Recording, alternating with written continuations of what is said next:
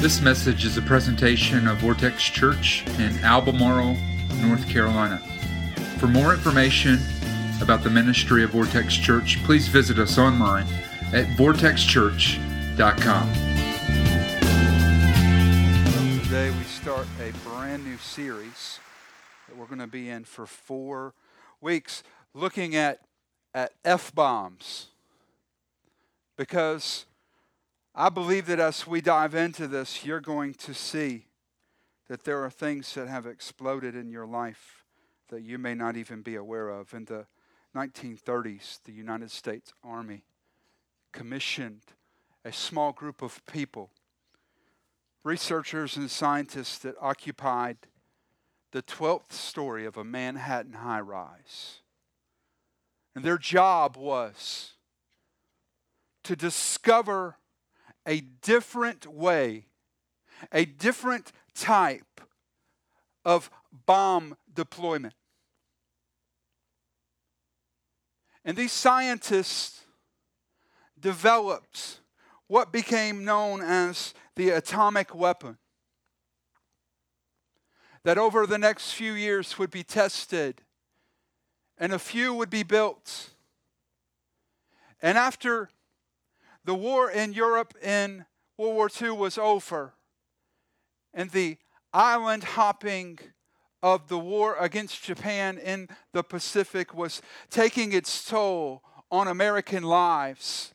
The United States government made a decision to use an atomic weapon over the cities of Hiroshima and Nagasaki. The, there's very little known about these bombs at that time. But in the deployment, we discovered that near ground zero, near the moment in the place where the bomb is detonated, any organic material was immediately incinerated. And it left a very odd phenomenon that scientists and researchers discovered after they went back into these cities called shadows. What would happen is, is the explosion would incinerate the organic material, and because of the rapid expansion of gas that happened, it would blow the incinerated material up against something that survived. These are pictures of shadows. We have those? As organic material was dissipated and blown throughout. If it was wood, if it was an animal, even as a human being.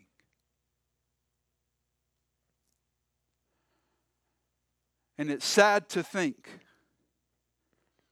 that many of us are living in the shadows. I want to go to a verse in John 14, 6. John 14, 6. It'll be on the screen. I'm going to reference it out of the message. The Bible tells us, and this is Jesus speaking, that the thief is only there to steal and to kill and to destroy, but I came so they can have real and eternal life, more and better life than they ever dreamed of. Jesus, in this one small moment, tells us that his plan for us, the end result of his plan is that we would have life. That God would be able, through Jesus Christ, to give us a life. In, in this verse, it uses the term real, or we could ascribe the word authentic, that we can only really get authentic life through Jesus.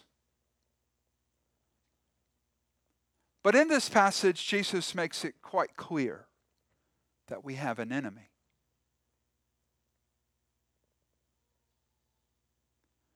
That there is an enemy, and his plan is to steal, to kill, and to destroy.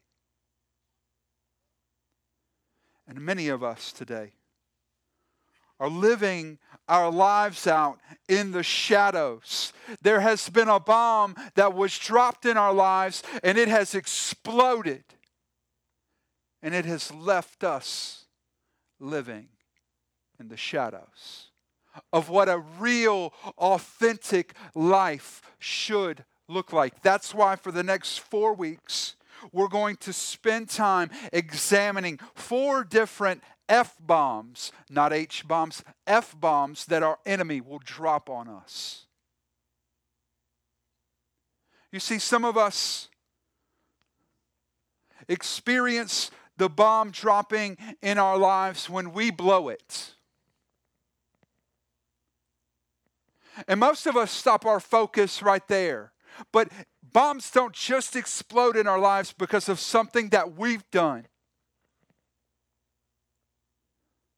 Sometimes people that we care about and that we love make poor decisions. Maybe it's just the people that God has put us around. And maybe others around us blow it and a bomb drops in our life. So we're going to get today work. We're going to do some work actually exposing our first one, but I, I, want to take a moment and look at a passage of Scripture. It's Psalm 51. If you have your Bible, I would turn there. And I want to look at what, what does a life look like after a bomb explodes?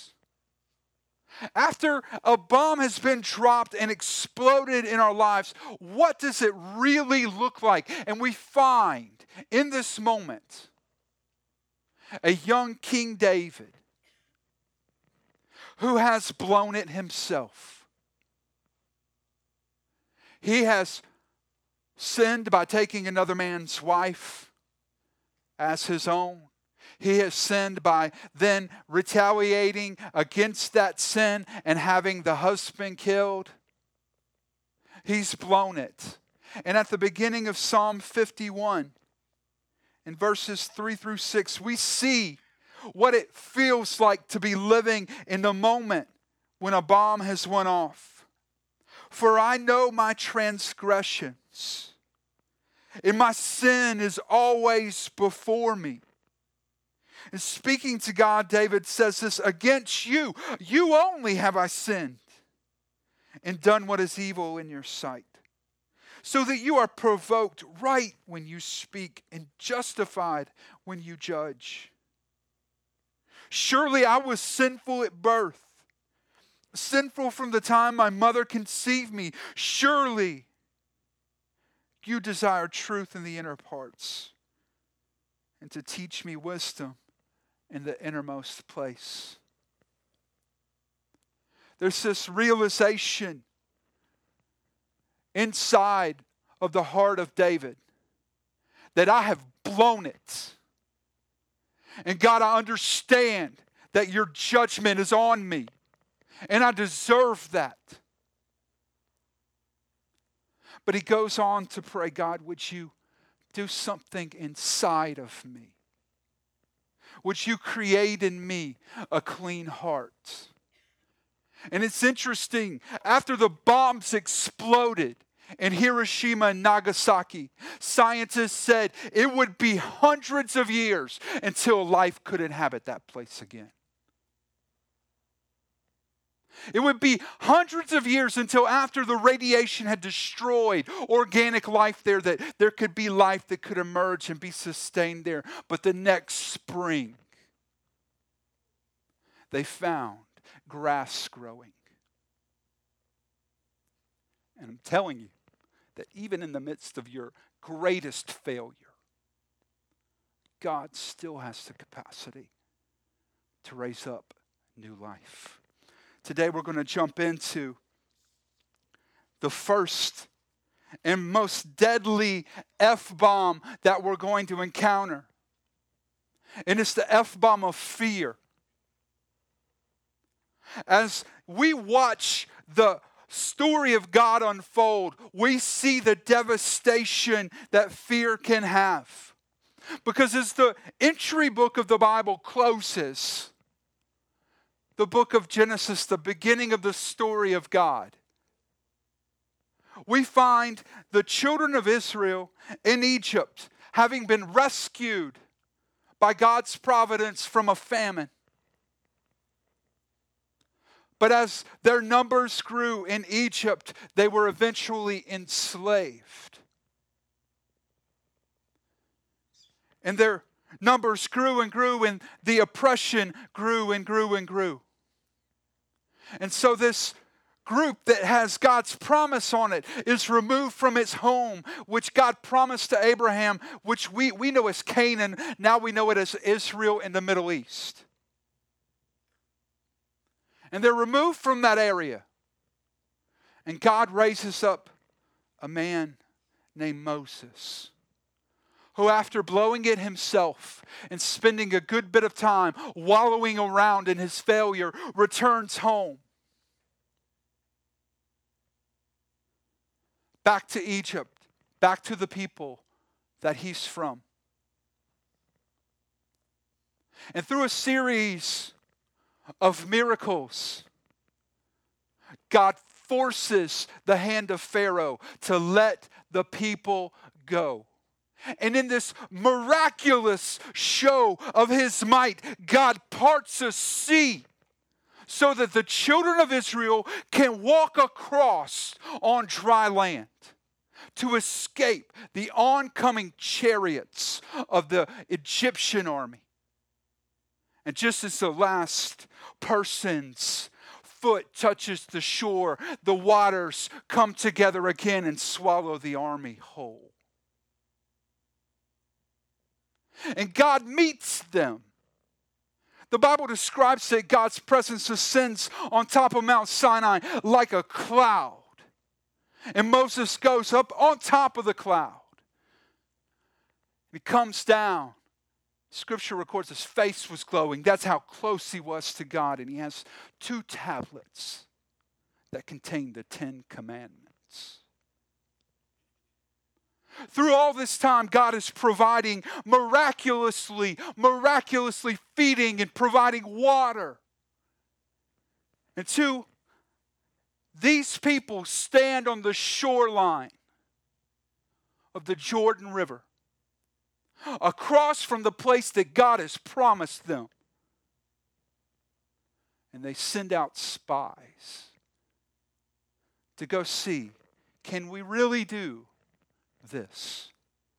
We, pro- we know that God has told us to go and take the land, but can we really do this? And we will pick up in Numbers chapter 13, verses 31. This is the reports of the men who came back. But the men said, We can't attack these people, they are stronger than we are. And they spread among the Israelites a bad report about the land. The land we explored devours those living in it.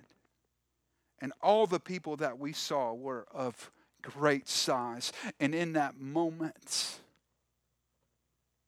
an F bomb is dropped on the people of Israel.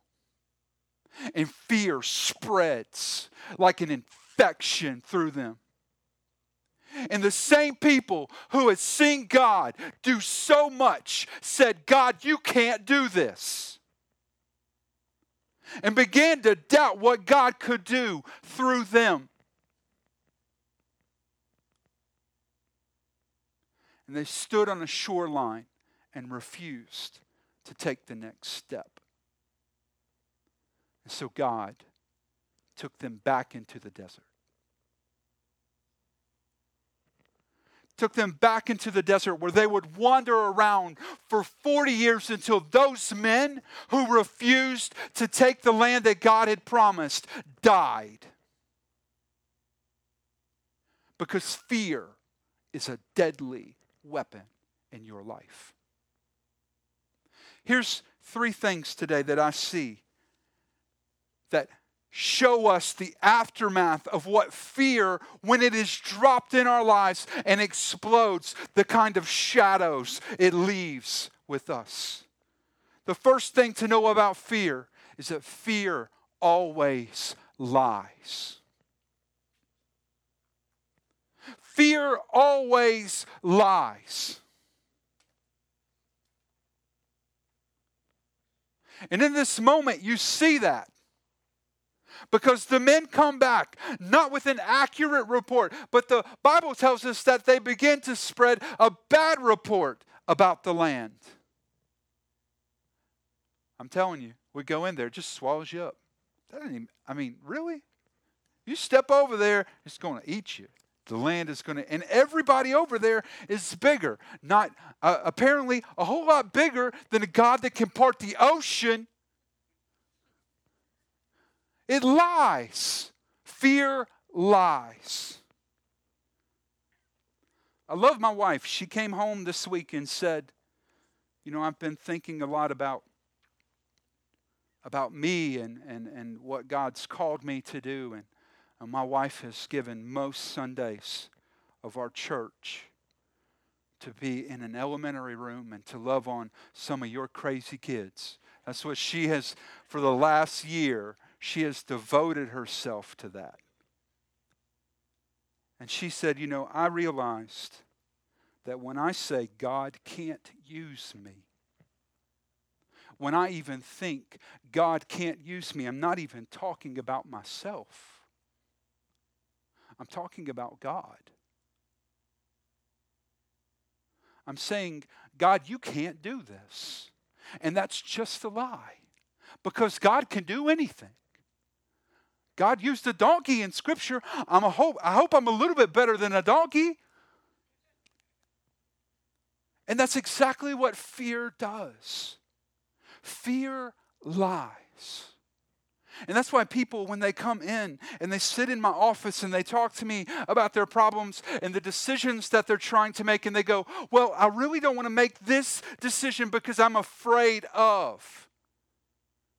I just look at them and go, That's not a good reason to factor into making a decision. Fear is never designed to be a motivator in that regard, it is lying to you. Fear lies. The second thing is that fear alters your focus. I cannot imagine being that last person that touches the dry land when right behind you the ocean comes crashing together, when you can even see the chariots as they're approaching you. I can't imagine being that person. And most of us in here think if that were me, the rest of my life, I would never doubt God at all. But we learn that most of us have been in that situation before when we need God to deliver us just like that. We need it. We were so dependent. God, if you don't show up, it ain't going to work at all. And He showed up. Your prayers were answered. And yet we go back to the same way of thinking and the same way of living. And that same group of people that walked through on dry land that had water when they were thirsty come out of a rock. That same group of people that saw Moses meet with God. That same group said, God, it's no longer about how strong you are, it's about how big we are in comparison to them. The Bible says in Proverbs 14 27 that the fear of the Lord is a fountain of life, that one may turn away from the snares of death. the fear of the Lord. And we're going to come back to that in just a minute. But our capacity to focus on God and not on our problem becomes a fountain of life that that is paramount and epic for us because fear does something when it shifts our focus. Fear focuses us on the problem and not on the solution.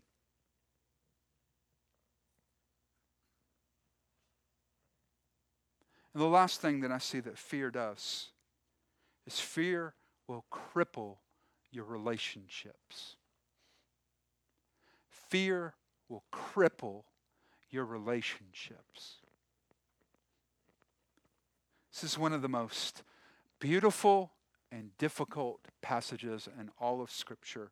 It's 1 John 4:18. It's the apostle John, often called the beloved disciple, the beloved apostle because he's really this person that everywhere Jesus went, John just somehow seemed to be there. And he uses the love imagery of Jesus so much more than other writers in scripture. And he drops this on us in John or 1 John 4:18 there is no fear in love but perfect love casts out fear. For fear has to do with punishment and whoever fears has not been perfected in love It's impossible for authentic love and fear. And again, let's go back to what he's saying fear that has to do with punishment and consequences and the negative end result. It's impossible for those two things to cohabitate. Because perfect love will dispel fear. I want to go back to our story and look at how God presents a counterattack to this bomb that so often gets dropped in our lives. I love that in the midst of the men that were sent out in Numbers 13, there's a young man named Caleb. And Caleb stands up and says something while all of these other men are saying it's too big. The land is going to swallow you up. We can't do it. The armies are too great. Caleb stands up and says this We can certainly do it. And as they wander around in the wilderness, as it creeps towards the end of this, God saves two men who were sent out as spies Caleb, who spoke up, and a young man named Joshua. And he sends these men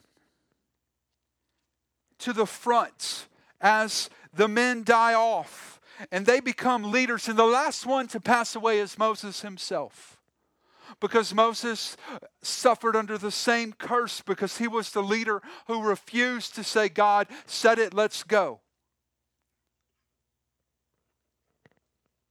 And so, after Moses' death, we pick up in the book of Joshua in chapter 1. And I thought about paraphrasing this for you, but it's so daggum good. It's just so good. And I want you to hear what God says to Joshua in the wake of this bomb going off, this infection of fear that spread through the Israelites. Listen to how God installs him as a leader. After the death of Moses, the servant of the Lord, the Lord said to Joshua, son of Nun, Moses' aide, Moses, my servant, is dead. Now then, you and all these people, get ready to cross the Jordan into the land that I am about to give them to the Israelites. I will give you every place you set your foot, as I promised Moses. Your territory will extend from the desert to Lebanon, from the great river to the Euphrates, all the Hittite Pisgah across the Jericho. There the Lord showed him the whole land from Gilead to Dan, all of Naphtali, the territory of Ephraim and Manasseh, and all the land of Judah as far as the western sea, the Negev, the whole region from the valley of Jericho, the city of Psalms, and from Zoar. Then the Lord said to him, This is the land I promised on oath to Abraham, Isaac, and Jacob when I said, I will give it to your descendants. I have let you see it with your eyes, but you will not cross over into it. And Moses, the servant of the Lord, I'm sorry, I totally jumped to the wrong passage. All right. It goes from the Hittite country to the Great Sea. It's a little, I'm sorry. Anyway, it happens. All right. No one will be able to stand against you all the days of your life. As I was with Moses, so I will be with you. I will never leave you nor forsake you. So be strong and courageous, because you will lead these people to inherit the land I swore to their forefathers to give them. Be strong and very courageous. Be careful to obey all the law my servant Moses gave you, and do not turn to it from the right or from the left, that you may be successful wherever you go. Do not let this book of the law depart from your mouth. Meditate on meditate on it day and night, so that you may be careful to do everything written in it, so that you will be prosperous and successful. Have I not commanded you? Be strong and courageous. Do not be terrified. Do not be discouraged, for the Lord your God will be with you wherever you go. And so, in that moment, after the death of Moses, God installs Joshua as his successor. And he says to him, Be strong and courageous. And he doesn't just say it once, he says it a couple times. Be strong and courageous. Don't be afraid. Don't be disheartened. Don't be discouraged. Be strong and courageous. And I love that he goes to his leaders at the end of the first chapter of Joshua to tell them what the Lord has told them to do. And they answered Joshua in verse 16 Whatever you have commanded us, we will do. And wherever you send us, we will go. Just as we fully obeyed Moses, so we will obey you. Only may the Lord your God be with you as he was with Moses. Whoever rebels against your word and does not obey your words, whatever you may command them, will be put to death. Only be strong and courageous. So, as God is commissioning him, God says to Joshua, Be strong and courageous. As he is informing his people of what God's plan is for them, they say to him, Be strong and courageous. So, what is God's counterattack? The first thing that I would tell you is that we have to choose wisely the right place to be strong and weak. We have to choose wisely. We have to choose the right place to be strong and weak. Because most of us are strong against God and weak to the world. We resist the change that God would bring in our lives, and we're weak to the change that our culture would suggest to us. We have to choose the right place to be strong and weak because God wants us to be weak with Him. To be a, the kind of people that would say, God, whatever you want to do, I don't care. Whatever you want to do in my life, however you want to mold me, shape me, form me, I'm, I'm yours, God. And whatever that is, whatever direction you point me, I will be strong and courageous in knowing that you have done that in me.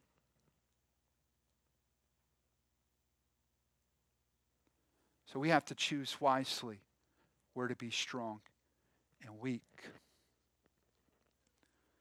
And the last thing is that we need to fear only Jesus. Throughout the Bible, the term fear God is used over and over and over again. And it's interesting to me because there are so many words that we translate, and, and this connotation is not the same. All right, we're not talking about the same thing because I want you to see this verse out of Psalm 111. That the Bible says that the fear of the Lord is the beginning of all wisdom. Everything that is right and good and wise begins with the fear of God. And most of us think about fear in that fear that is associated with punishment and consequences and fear of the inevitable that if I go this direction, that is going to happen. But fear, as the Bible describes the fear that should be leveraged towards God, is a reverential respect. One of the best places I've ever seen this defined is by a lawyer by the name of Bob Goff. He has been dispatched by the American government several times as a, a liaison and in Africa to help rescue kids. He runs a law office. He is a legitimate businessman. But God has moved profoundly in his life, and he wrote this I've realized that I used to be afraid of failing at the things that mattered to me. But now I'm more afraid of succeeding at things that don't matter.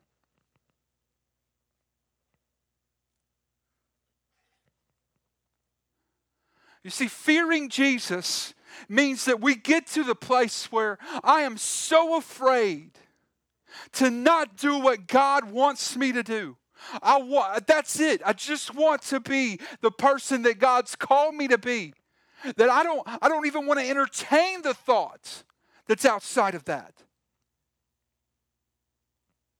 I want to be so madly committed to Him that when He points me in a direction, I'm not scared of the consequences because I know God said, go that way. So let me ask you a question today. What are you afraid of? What are you afraid of? Right now, in your life, where you're at, what are you afraid of?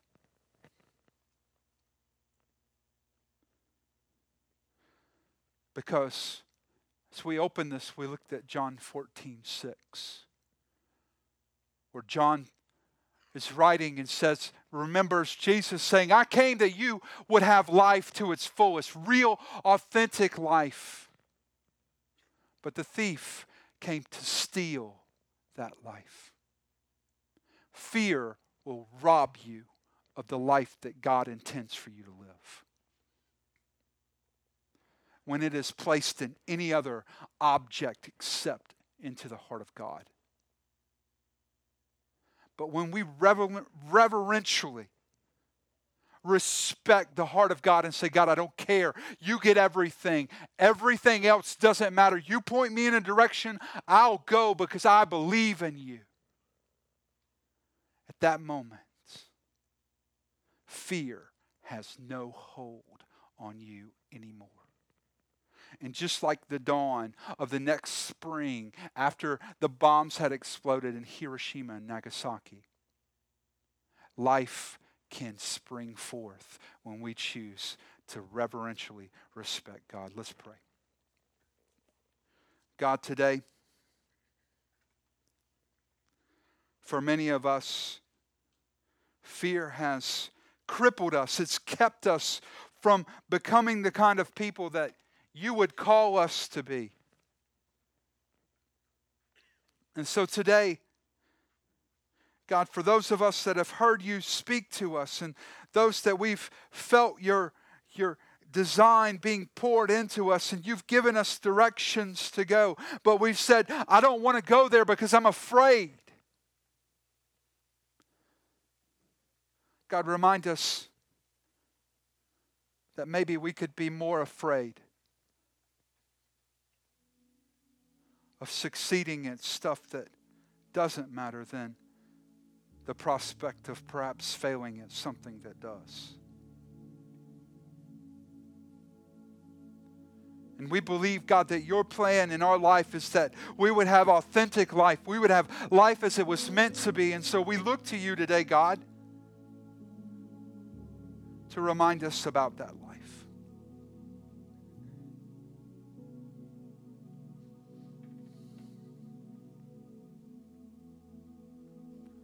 Now, with nobody looking around, I want to ask you the question that I just asked you a moment ago What are you afraid of? What are you afraid of today? What, what in your heart right now are you afraid of? Are you more afraid of stepping outside of the design that God has for your life? Or are you scared today of getting caught? Are you scared of somebody peeking inside your life and seeing something that's a fraud? Are you scared of somebody realizing that there's counterfeit that's going on there? Because if that's where you are today, if you're living with that kind of a fear, by God's grace, we can be rescued from that to life today. If you'd say today that in my life, there's been that, that bomb of fear has went off and it has straight up crippled me. Would you raise your hand today? Fear, fear has just crippled my life. Is that you? Anybody in here? Anybody else? Hands going up everywhere.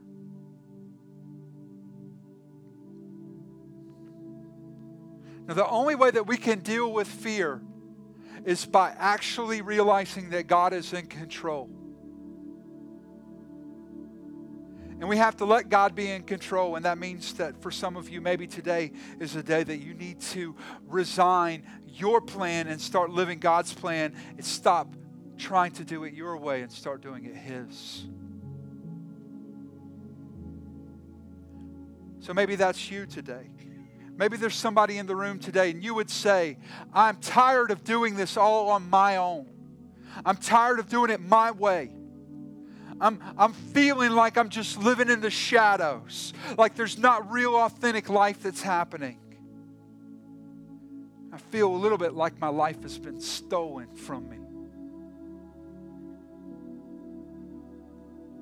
But today I want to make a decision to follow Jesus because I realize that He holds life. If that's you, would you raise your hand right now?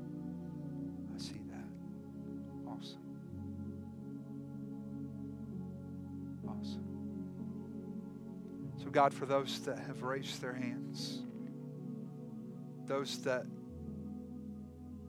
God, that are here today, that are making a decision, making a commitment to follow you, I just ask that you would empower them and love them in a way that only you can for your glory, God. Encourage them over the next week God, this next season as they begin to take the first steps to follow you. And by your grace, God, give them new life in you. Because it's only in you, God, it's only in you that we really find life. So thank you for this moment and for the many hands that have went up in recognition of decisions made for you today. In the name of Jesus, we pray.